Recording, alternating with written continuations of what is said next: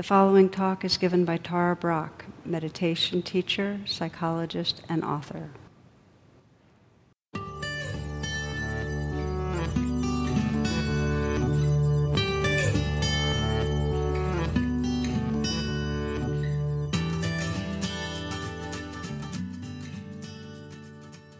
I'd like to start this talk with a poem by M. Truman Cooper. Suppose what you fear could be trapped and held in Paris. Then you would have the courage to go everywhere in the world, all the directions of the compass open to you except the degrees east or west of true north that lead to Paris. Still, you wouldn't dare to put your toes smack dab on the city limit line. And you're not really willing to stand on a mountainside miles away and watch the Paris lights come up at night. And just to be on the safe side, you decide to stay completely out of France. But then danger seems too close even to those boundaries, and you feel the timid part of you covering the whole globe again. You need the kind of friend who learns your secret and says, See Paris first. So I like that poem a lot because I feel like it it points to a critical inquiry that I feel that many of us are on, on on a path of waking up, which is what is our way of relating to difficulty or fear? What's our pattern when we encounter stressors? When we feel a sense of agitation, what happens next? Do we try to kind of package it up and put it away somewhere or fix it or get rid of it? Or do we have some wise part of us, an inner friend, saying, see Paris first? So, this class, I'd like to explore the role of stress in the evolution of consciousness and really how relating to stress can directly serve our spiritual awakening. And I remember years ago, I was in a, a, teacher training group with Jack Kornfield, and one of the, uh, perhaps the youngest teacher in the group, asked him a question which was really what would help her deepen in her teaching, you know, really come from the most profound and wise place in her teaching. And he looked at her and he kind of smiled and he said, just more suffering. and, and really, the understanding is, and it's for each of us, is that it's often through encountering the inevitable losses, and they are inevitable, the inevitable challenges. It's, in, it's through those times that our hearts and our wisdom wake up. And the, the phrase I've used in the past from Thich Nhat Hanh that I think captures it way better than any others is no mud, no lotus, right? Remember that, some of you? Now, that phrase is on t shirts and jewelry. you check it out on the internet, it's pretty funny. But I think it's a wonderful understanding. So I want to kind of dive deeper into this. And you see this in the principles that come through the Four Noble Truths in Buddhism. That, in the most simple way, you might say that stress is another word for dukkha. Dukkha is sometimes called suffering, but it's really um, uneasiness, dissatisfaction, stress. It's that tension that we experience in our lives. And so the first noble truth is that stress is absolutely universal.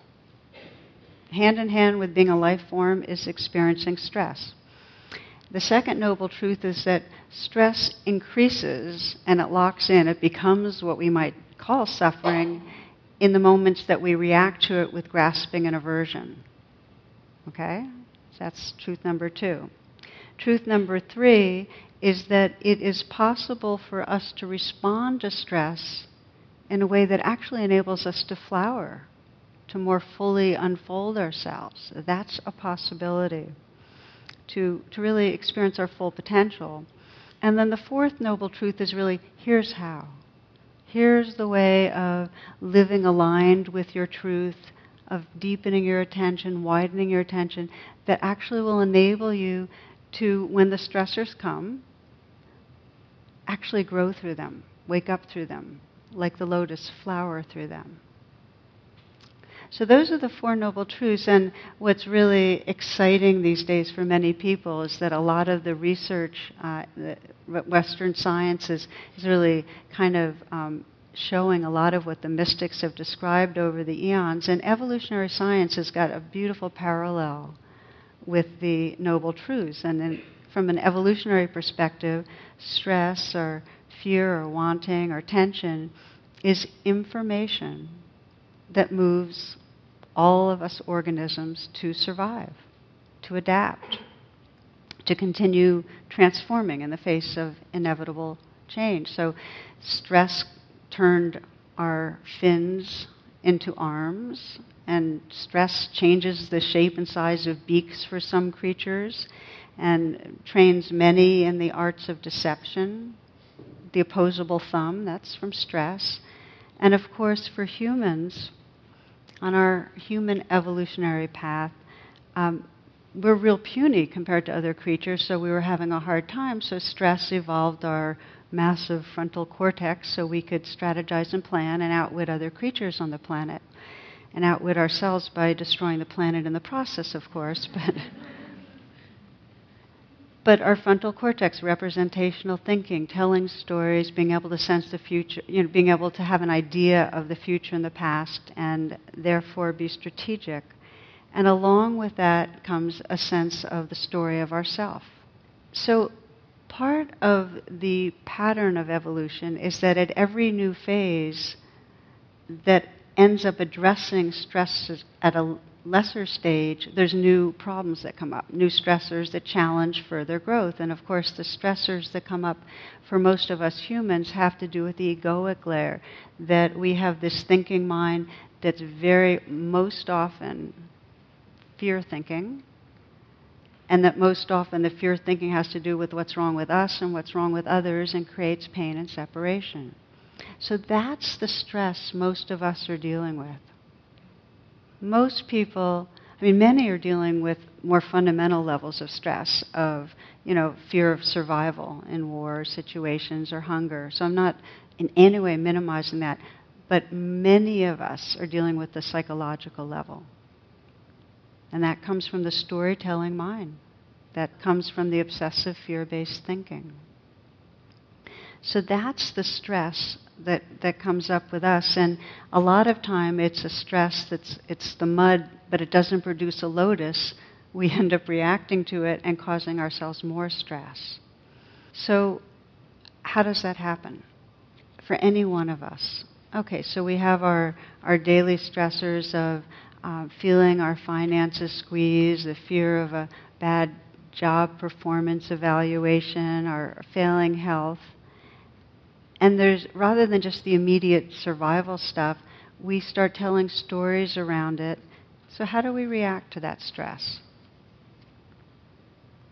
Well, for most of us, when we encounter stress, we very quickly go into blaming ourselves or blaming the world, blaming someone else. A lot of judgment and a lot of obsessing story I heard years ago a woman leaving a retreat.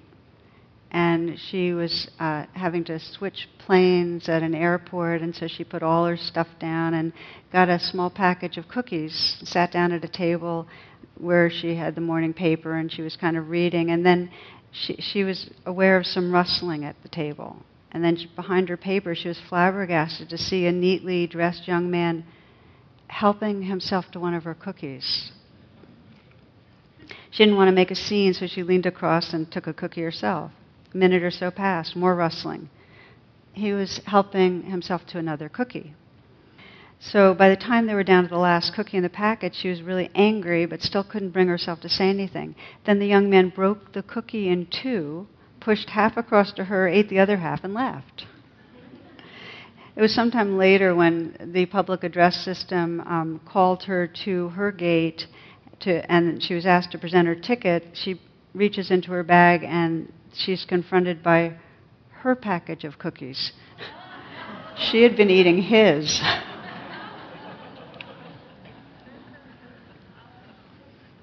we live in ideas about the world and we react off of those ideas.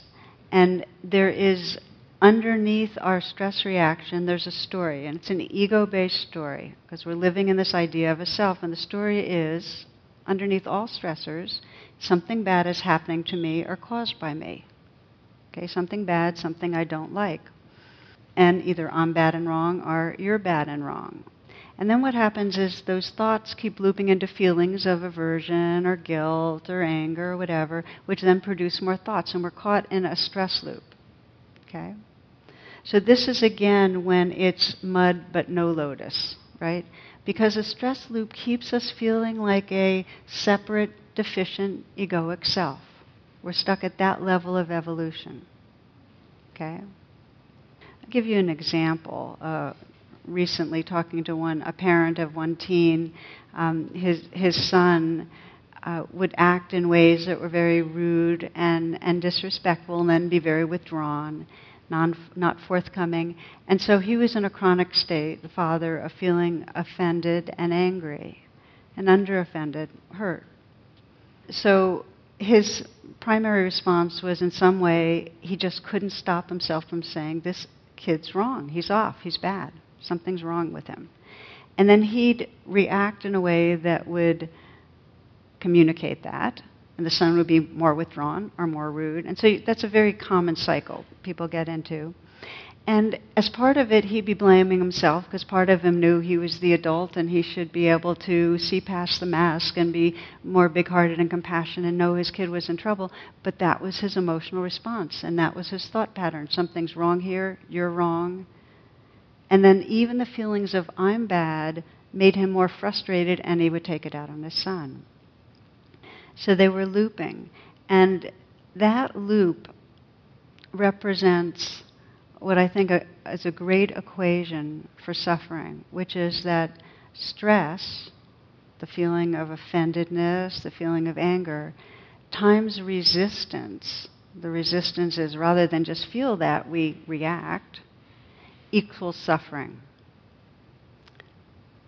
Stress or pain times resistance equals suffering. It's a pseudo, faux kind of equation, but it's really, really powerful to understand that that when we get triggered, if we then add on a story of blame, a judgment, a reactivity, we're kind of resisting the experience of the moment, and that creates more suffering. I also sometimes think of it as double dukkha, because there's the dukkha of feeling offended and there's an angry, and then when we add on the judgment, we lock into a deeper sense of not okay self.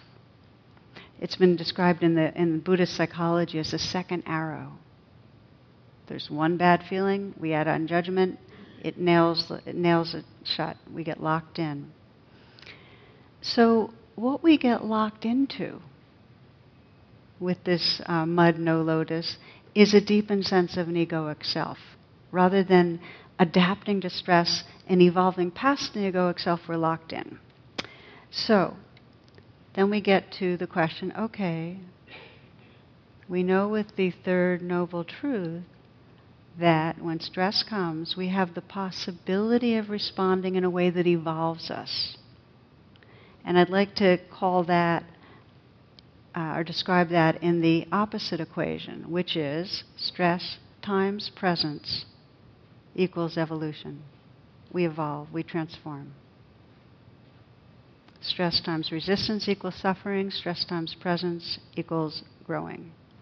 So, all of this goes to say the key to this whole thing of how we work with stress is our view of it.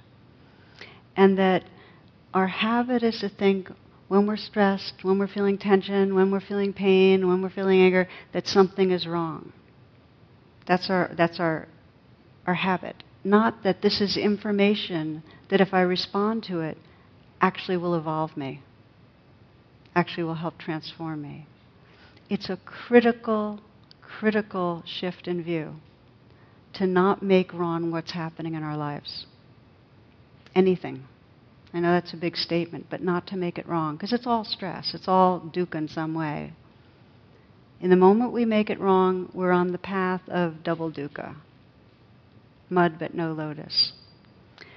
Okay, so I'm going to add on one more conceptual piece because I know this is a bit conceptual right now, and then we're going to actually go into the practices that let us uh, sense the alchemy of the mud, how it really can make us flower. And I'm reading a book right now, and it's called Anti Fragile.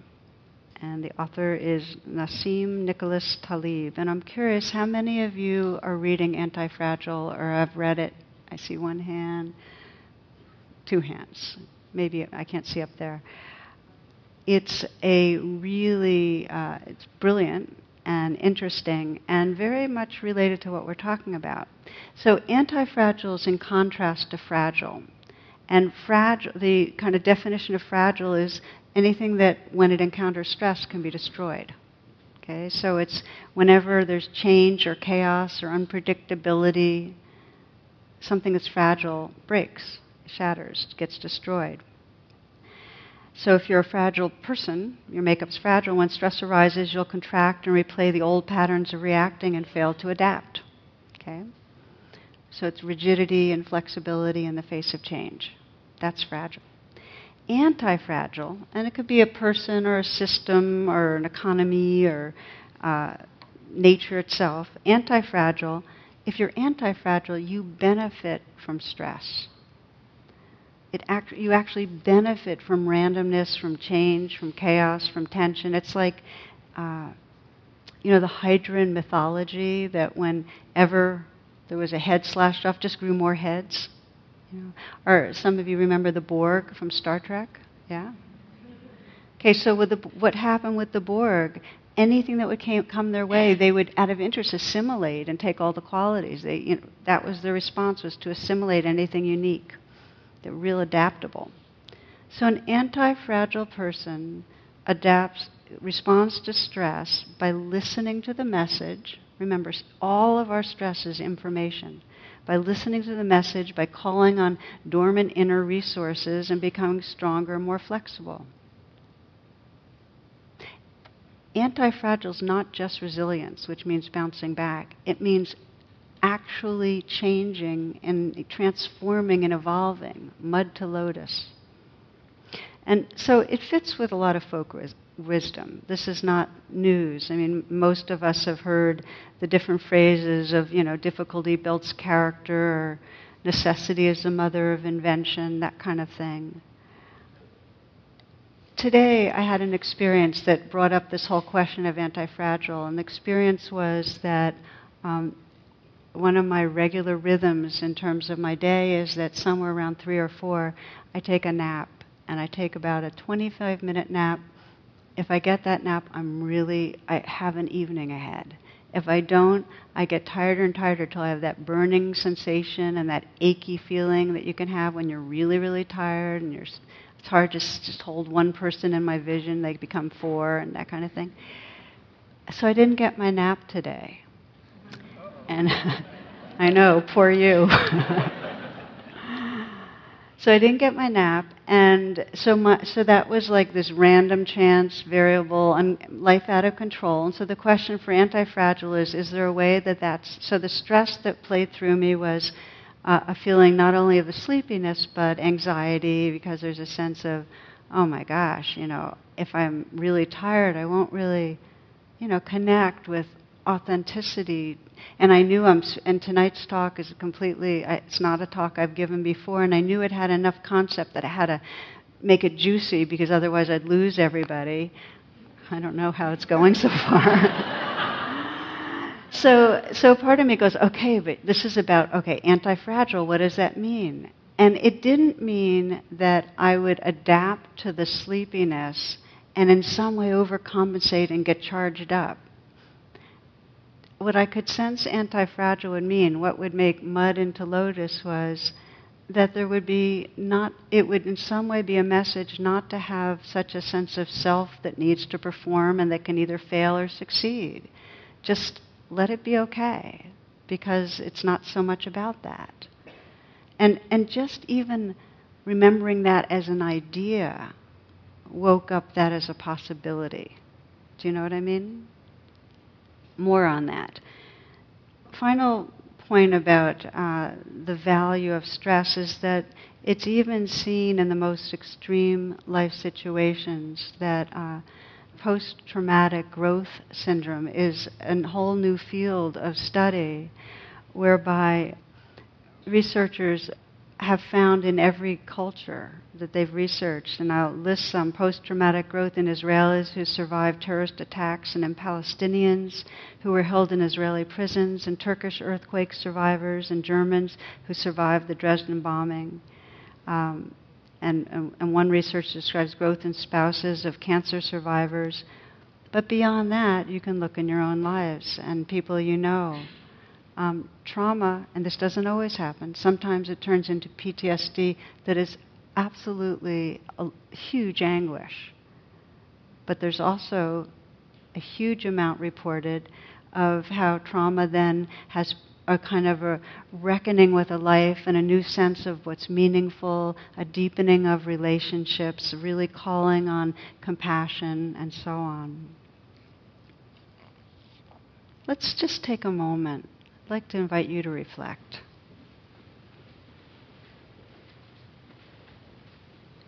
And just as a way to enter the moment, just to pause and feel your breath. And just invite yourself right here.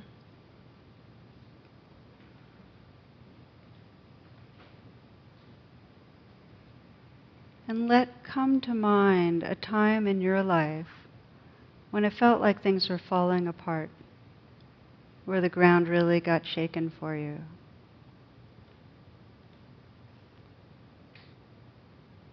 And ideally, one in the past, so you get a, you have a little bit of a vantage point. If you're going through one right now, you can certainly ask these questions, but you won't have quite the perspective since you're in the midst. But sometimes it might be a death of a loved one or divorce, job loss, serious illness. Maybe it was a trauma of an accident or being in a war zone.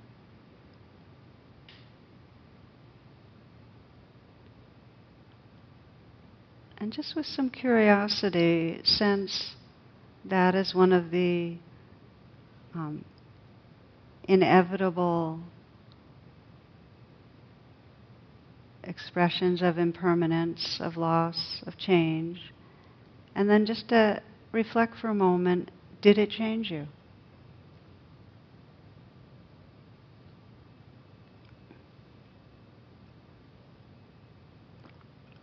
How might that have changed you?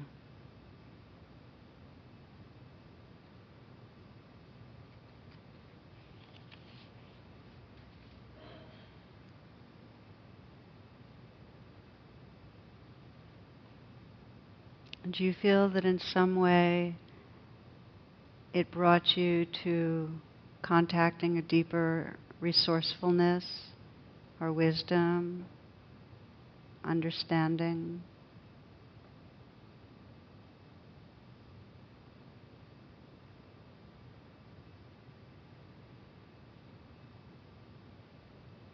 Stress, the pain of loss, it's a message in our system. Is there anything you can find out about yourself and how it might have changed you? You can continue to reflect on that, and we'll, I'll keep speaking for a bit. I asked, uh, I was talking to my mom earlier in the week, and I asked her about that. I said, you know, what would you say is a time when, you know, things were really falling apart for you? And and she for her it was her struggle with alcoholism. Um, she spent a number of years, probably about eight years, where it was really intense, and then uh, has not drinking alcohol since then, and that became her her life. Actually, she uh, became the executive director of the National Council of Alcoholism in her part of New Jersey, and that became her life path. But she named alcoholism the struggle, and I asked her how it changed her. And for her, she said, I just, you know, it was, it was humbling that I became, my empathy just grew for others, and my intimacy. She said that through 12 step program, she just became really intimate with people who were being real with their woundedness. And also, she said the valuing of life moments, because she could see how much of her life had been swept away by addiction, that she wasn't there for it. So it's a valuing of life moments and, and wanting to help. So those, those are ways that it changed her. And this has happened as part of this process of accompanying her as she's dying. I've found that I periodically will ask the, the weightier questions, um, you know. And during one, one round of doing it, one of my sisters accused me of trying to, having my net out for stuff for Dharma talks. Before I could even defend myself, I was going to, but I wouldn't have been right my mother jumped in. She goes, Oh no, I'm no font. She said, This is what she said. All I want is to be roaming like a wild horse, winds blowing my mane. And I thought to myself, well, dying is its own stress. It's a big one. And it can also, it's the mud to lotus, it can also make our spirit very transparent. It's like she's very sensing the freedom that's past this particular part of existence being in a body. So, no mud, no lotus. We have the capacity to evolve through the earth, earthy stressors. And our spiritual path is not because they're gone, it's through them that we wake up. They're the grist. And we look around and we look at ourselves, and if we're honest, we see how every day we get caught in stressful times, and we're not in that alchemy of spiritually waking up through it. We're really caught in our normal, neurotic, ordinary, stressful reactivity, right? Yeah? Okay. So I think the important inquiry is what enables us to be more anti fragile so that we're actually aligned in a way that as stress comes up in our system, in whatever form anger, hurt, fear, anxiety that that's a message that we have the presence to respond in a way that it's part of waking up. It's not just repeating patterns. So that's, that's the inquiry. And I'll bring in at this point Albert Einstein's very famous quote from him. Says, We can't solve problems by using the same kind of thinking we used when we created them. So, if the problem or the stress is coming from an egoic self that's living inside a story of who we are and who the world is, we can't wake up from that stress or wake up through that stress with more stories and more thoughts. Okay? It has to, in other words, we have to draw on some deeper quality of presence than the thinking mind in order to wake up out of the stress of the egoic self.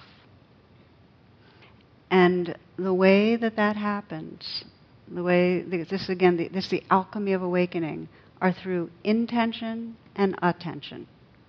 This is the last part of this talk is going to be how through our intention and our attention we can really experience that mud blossoming lotus being of what we are. So we start with intention. And, and that's really what's our relationship to stress when things aren't going our way. So, what happens the moment we're really rare? Oh God, I'm really stressed out. What's going on? Well, most of us think we shouldn't be stressed out, or resent stress, the stress, or feel oppressed by the stress. And there's some wonderful research recently that our attitude towards stress, how much it affects us on a physical level. And this is, um, I'm going to share the research of Kelly McGonigal, who's a health psychologist from Stanford, and she was part of uh, research, or, or, describes research, a study that, tr- that traced 30,000 people for eight years and asked three questions. And this is, I think, this is great research. First question How much stress did you have last year? Second question Do you believe that stress is harmful for your health? And then the third inquiry of the study was Who died? Okay? So, how much stress? Do you believe it's harmful? And then they studied who died. Here's what they found those who experienced lots of stress last year had 43% more risk dying. But that was only true for the people that believed that stress was bad for them. Okay? The lowest risk of anyone in the study were those with high stress that didn't believe it was bad for them. Don't you think that's interesting? Here's what it's saying basically it's saying that people die prematurely from the belief that stress is bad for them. It's that the belief is really impacting things. How are we relating to stress? If we can look at it from an evolutionary sense and go, okay, stress, this is a message that's asking for attention, and if I can respond in a wise way, there's going to be some adapting and evolving that is going to be precious. Stress can be healthy. Now, if we look at that attitude and how do we cultivate it, to me, the most powerful and beautiful example is in the an actual reflection on what's our intention. And in the um, Buddhist tradition, there is what's called the bodhisattva aspiration. And it's really cool because the bodhisattva is an awakening being, and we are all on the bodhisattva path. And that's just a word, but we're all, this consciousness is awakening. And the bodhisattva aspiration is what is the intention of our awakening awareness? What's our deepest intention? And there's a formal prayer in the bodhisattva tradition that goes like this May whatever circumstances arise serve the awakening of heart and mind. May whatever circumstances arise, and this is like whatever is going on in our lives, may that serve the awakening of compassion and wisdom. Very powerful prayer. Let me ask you a mo- for a moment. Let's just try this out. Just explore the impact of that intention on our psyche, okay? Yeah, take a moment just again, put down if you're writing notes and sit back and just reflect for a moment.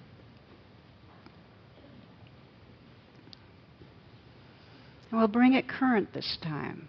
This time, how about bringing to mind whatever you sense is the biggest stressor in your life right now?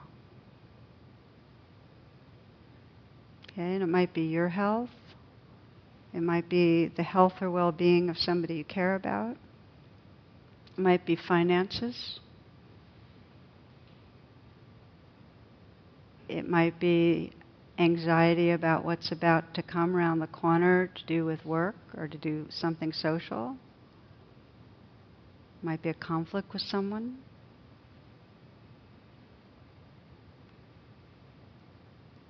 Just bring to mind a great stressor in your life. And the first thing, once you bring it to mind, is just to ask yourself with curiosity well, how do I relate to this? Just be honest without adding judgment. Am I relating to it like this is a bad thing and I wish it would go away? Shouldn't be happening. It's kind of like a mistake in the universe. Do you feel oppressed by it, like kind of victim? Are you relating to it in a way that you're trying to ignore it or neglect it or obsessing on how to fix it?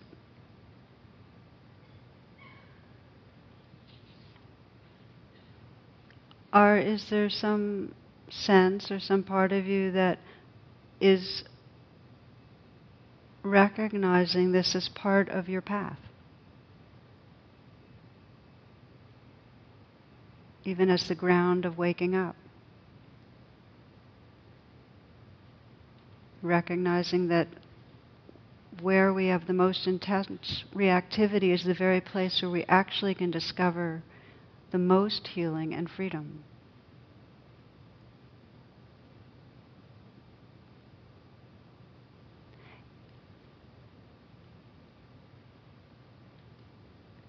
You might sense your being holding this stressor in your attention. and, and exploring this prayer. Just mentally repeat the words or adjust them in whatever way resonates for you. But may these circumstances, may what's happening serve the awakening of my heart and mind, the awakening of love, of wisdom. May this serve.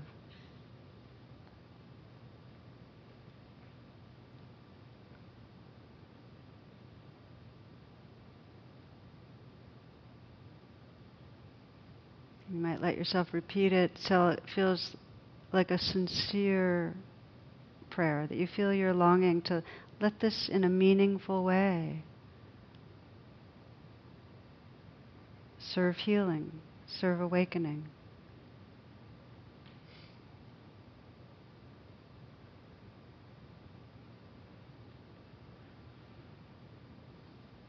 And you might, with some curiosity, turn it into a little bit of an inquiry. How might this serve?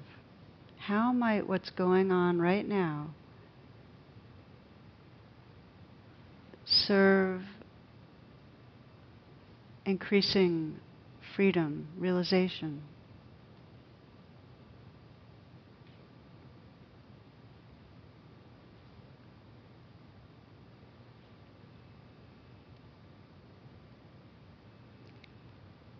And just notice the power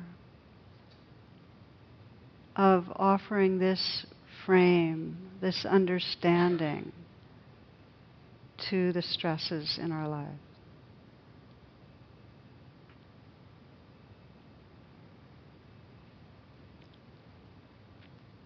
So, part one is intention, that we begin to align ourselves so that we can be more anti-fragile, so we can be more uh, capable of transforming through stress, we begin to align ourselves by having that intention. May this serve awakening. The second part is attention. In order for it to serve awakening, we have to deepen our attention. In fact, if you get in touch with your intention for it to serve awakening, that intention will right right by the very nature of what you're wanting, invite you to deepen your attention. So we deepen our attention. And attention has two basic qualities. And we explored a little bit of those two qualities in the guided meditation this evening. And one quality of attention is directly contacting the actuality of what's here. That means if you're feeling that stress for that parent that was feeling the stressor of feeling hurt and angry, you directly, like with the in breath, it's like you let yourself contact that feeling. That's the first part of, atten- of a wise attention. Recognizing and contacting what is true right in this moment. And the other facet of presence is really allowing what's there to be there. It's like sensing the space that really lets be. And there's a natural quality of, of acceptance and kindness in that. That's the sense of the out breath, breathing out and sensing the space and the kindness and perhaps the love that really holds what's here. I like the metaphor of the breath because I think it helps us stay connected with, with this practice of contacting what's here and also sensing space because we need both. You know, when I, when I mention anti fragile, I think physical exercise is a really good um, example because you know, if you think of how we build muscles, you have to stress muscles, right? To, to build them. You have to, they have to kind of tear them down some. And you also have to have recovery time. If the stress is the uh, tearing down is kind of the message of breaking it apart and so on, you have to have the recovery time so that they can heal, so they get stronger. And that applies to the heart and the psyche too. There has to be some breaking apart and opening from the, the habitual patterning and really contacting, letting the brown be opened up in our being. And we need the space and the stillness and the awakeness to let that then integrate in a new, more free way. Okay? Some of you might have heard of Anthony DeMello, uh, as Christian uh, teacher, mystic. He says enlightenment is absolute cooperation with the inevitable absolute cooperation with the inevitable, which means the inevitable arises and our attention both contacts it and allows it. Absolute cooperation. I'll give you an example of um, a person who, to me, really illustrated the power of this anti fragility of allowing the mud to become the lotus. And um, I, this was a story I shared in Radical Acceptance, and every time I revisit it, it inspires me. So, just to share with you, this was a man who was attending a retreat, and he had come with his wife because he was in the mid stages of Alzheimer's.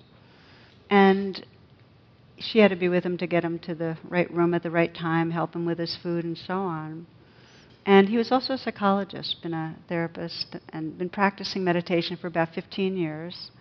And I met with him. We have, at these retreats, we meet to work on how practice is going. I met with him, and he was pretty cheerful, and, and, and he was kind of aware of what was going on in his mind. And so I said, Well, what gives that you're, you know, in this, what gives you this buoyancy, you know?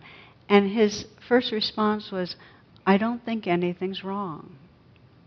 And he said, It's like the fall, you know, when the leaves are falling, and it's, it's not wrong, it's just a season. And which was impressive to me. So that's the beginning, this kind of attitude of this is, this is natural. And then he described an experience that he'd had in the, earlier in the onset of Alzheimer's, where he had been asked to give a, a talk, and uh, about 100 people there, and he arrived and he was about to speak and he went completely blank. Like, not only did he not know what he was going to say, he didn't know why he was there or where he was or anything. So here's what he did.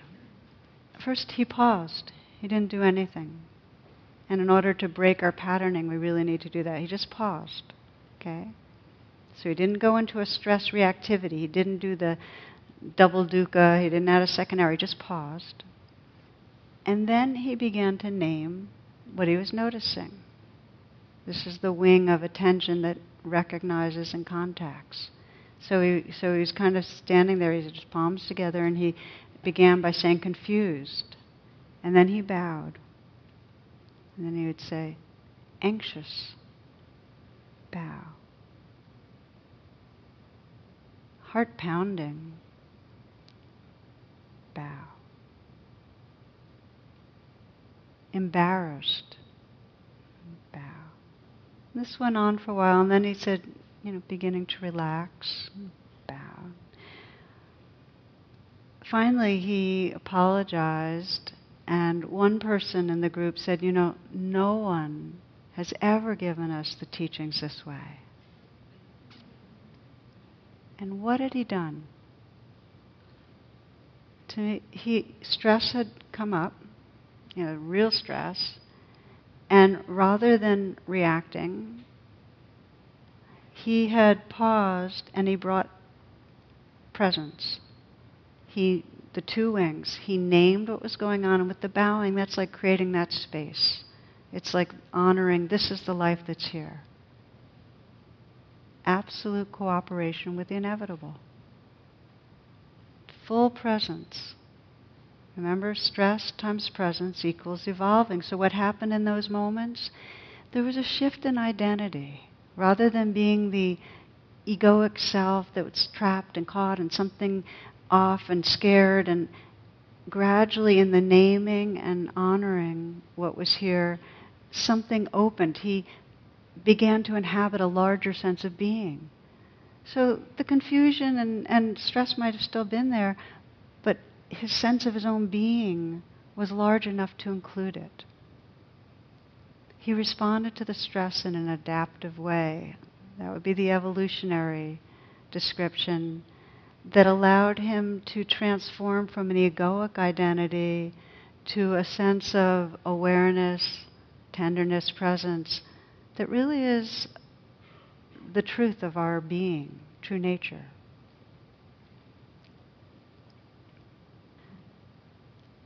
For every one of us, each one of us has areas that still trigger off a stress reaction. And in the moments that we actually say, oh, okay, this is, this is the grounds of waking up. Please, may this serve awakening. That intention invites us to pause and deepen our attention, as this man did. Now, one last piece on this. Sometimes the stress rattles us so much that we don't have the capacity to name and give space. We actually have to find our way to space or safety or love first so we have enough balance to be able to begin to acknowledge what's here.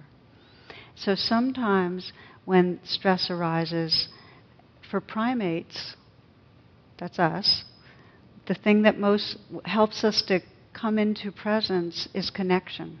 We need to feel safe. There's all the evidence in the world that when somebody holds our hands or when we hug, when we feel our belonging with each other, that enables us to sense what I sometimes call it the oceanness, so we have room for the waves. So there might be that order that we do it in too. That rather than pausing and beginning to name and honor, we first, in some way, call on whatever helps us to feel that connection, that space.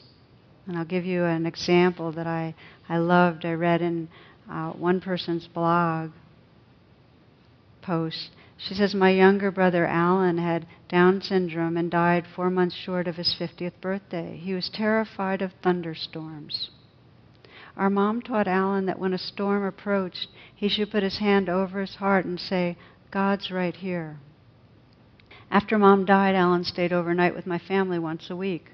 When a storm was near, Alan would come to us and say, God's right here. Then he would calm down.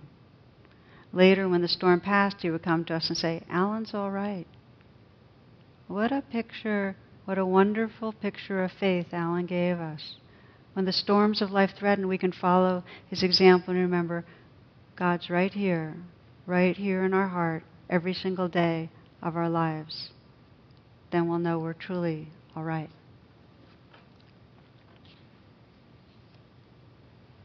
So, whether our language is God, our timeless awareness is right here,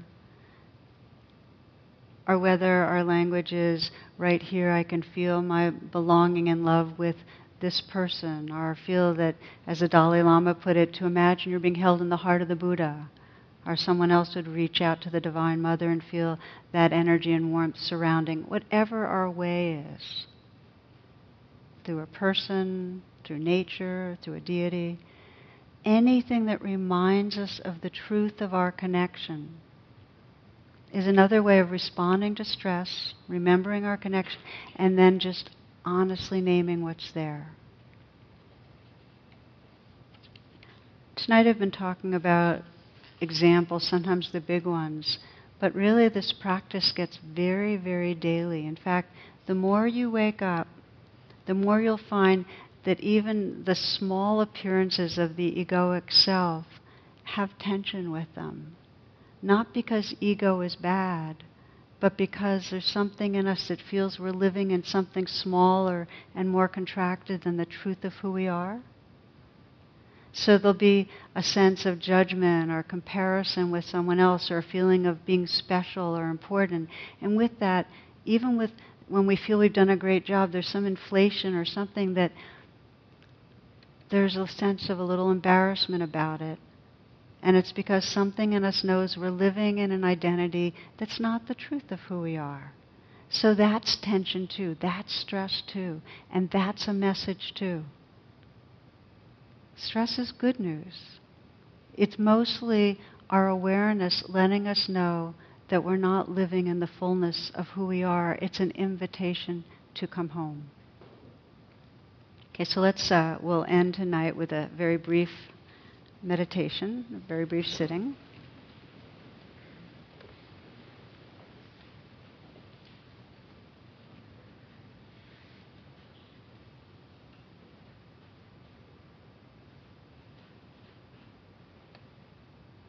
Right at the heart of waking up is that longing or intention to really discover our full potential, to live from loving presence. So you might sense right now your own words for that, your own prayer, that in some way, whatever you encounter, may that be part of the path. May any physical pain or emotional pain or conflict, may that teach us, wake us up, be part of what frees us.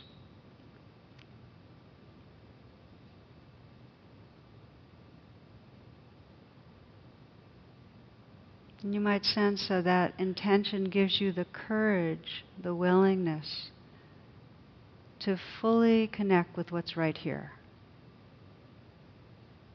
These last few moments, just to let the breath deepen that connection. Breathing in and feeling that with the in breath, that receptivity and contact with exactly the experience of the moment whatever is most compelling in the body, whatever sensations or feelings in the heart might most call your attention, to breathe in and touch that.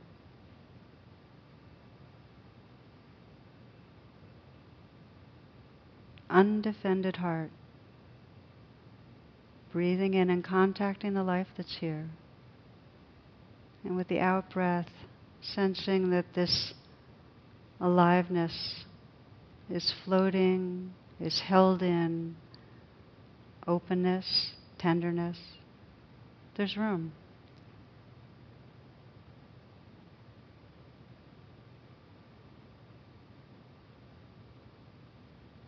Rumi talks about the wounded place as the place where the light shines through us.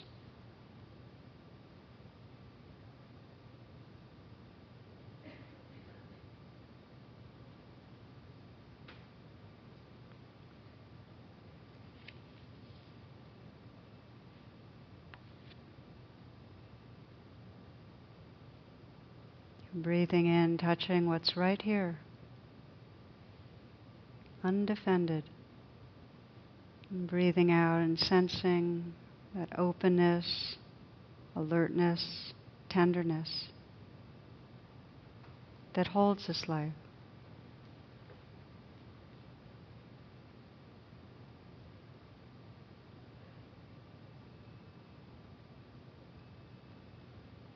close with the words of poet Danna Faulds. Inside the hot, hard knot of raw sensation, here inside the heart of fear and pain, I find the flame of truth. My path is through. Diving right into whatever past conditioning bids me hide or push aside. When I soften, open, accept, and receive, the flow of energy is immediate. Nothing more is needed to awaken completely than the intimate experience of now.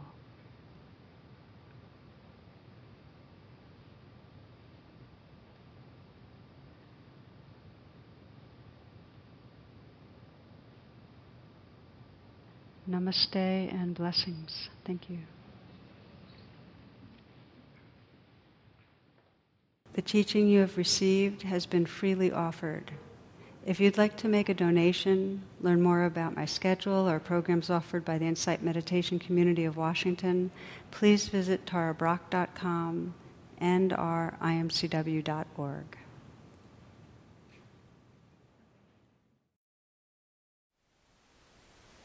Thank you for listening. To learn how you can support the teachers and Dharma Seed, please visit dharmaseed.com org slash donate.